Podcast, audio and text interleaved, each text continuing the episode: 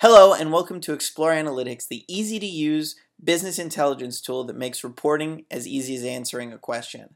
We're going to take a quick tour of the IT Service Management analytical application for ServiceNow that answers really powerful questions for a number of stakeholders throughout the IT service management world. The first dashboard I'm looking at is you know something that's going to really help me if I'm on the service desk, I'm triaging and I'm I'm a manager and I'm trying to understand what's going on right now. So you can see right here some live reports that are showing me, you know, how is the current incident volume and backlog, you know, relative to what it's been previously? Are we seeing a spike in volume? Do I need to get more resources brought to the table? Are there any particular locations that are suffering from uh, incidents right now? Are there any recent changes or issues that I need to be aware of or process bottlenecks that my manager is going to call up? Very key questions for me to understand what's going on right now in my environment.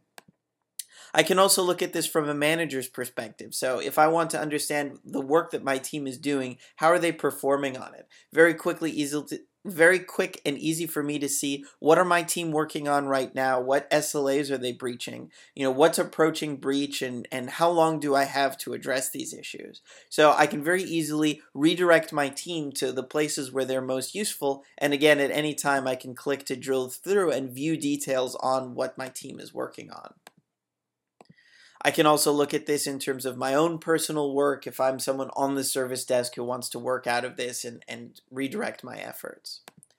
As a business service owner, I can look at the world from the perspective of business services. So I can see, based on outages, the average time, the total time, and some calculations that are going to show the cost to the business and the uptime, the mean time between failures. So I can see you know that email is currently the least performant and it's actually causing a huge pain to the business again allowing me to redirect my focus on those services. And i can go a little bit deeper into that. What are the causes of incidents that are breaching their slas you know who is consuming my business service from a, a, a cost perspe- perspective? Who are the stakeholders that i'm going to be responsible to?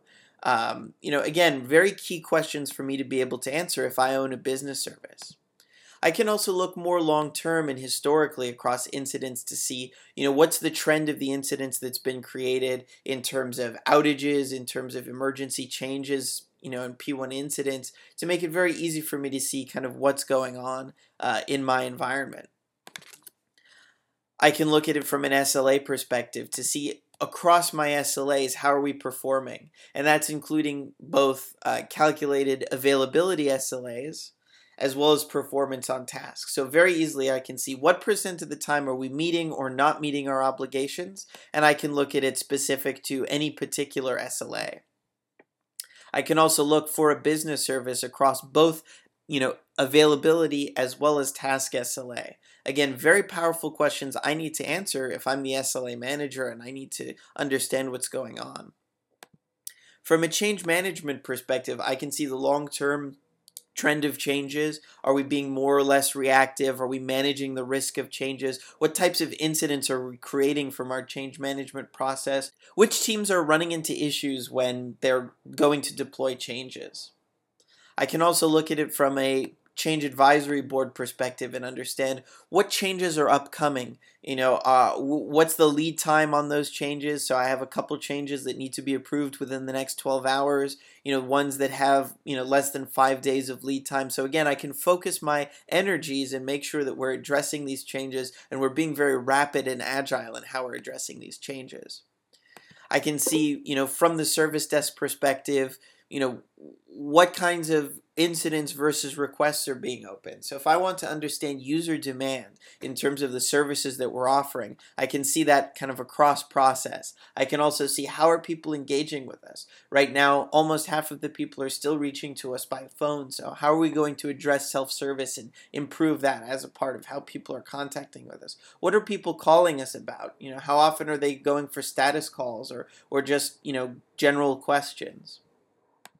And on the subject of general questions and the information, I can take a look from the perspective of a knowledge manager. What's the quality of the articles, right? We're reducing the number of articles that are being flagged, but our ratings are down. You know, it's sending me I need to understand, you know, what are people looking for? What are people able or not able to get by our knowledge management. Here are the incidents that required knowledge in order to be uh, in order to be solved. Again, we want to make it very easy to understand, you know, what's going on in our environment.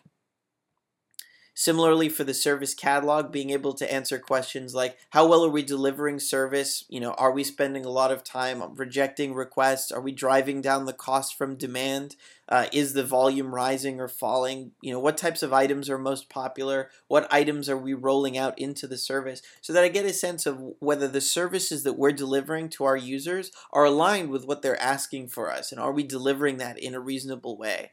Uh, you know, similarly, I can actually take a look into the individual items and get a little bit of a sense of, you know, for every item, you know, what's the minimum and the maximum price and what's the average price? Are we really driving people to choose the least expensive options?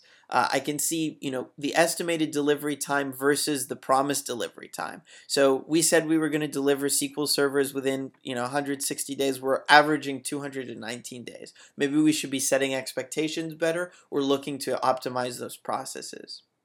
So you can see that throughout this application, through all of the core incident, problem, change, SLA, and catalog processes, we're giving a lot of depth of visibility and a lot more interactive controls to the users to be able to very easily understand what's going on using this you know, very powerful, modern, and easy to use tool with interactive controls where I can really reformat the reports the way that I want to. And again, I can drill down to the data that composes that. Thank you for joining us. Uh, if you want to find out more, there's more information on the Explore Analytics website. There's also a free 30-day trial where you could try this against your own data, and a live demo ServiceNow instance where you could see this all in action. Thank you.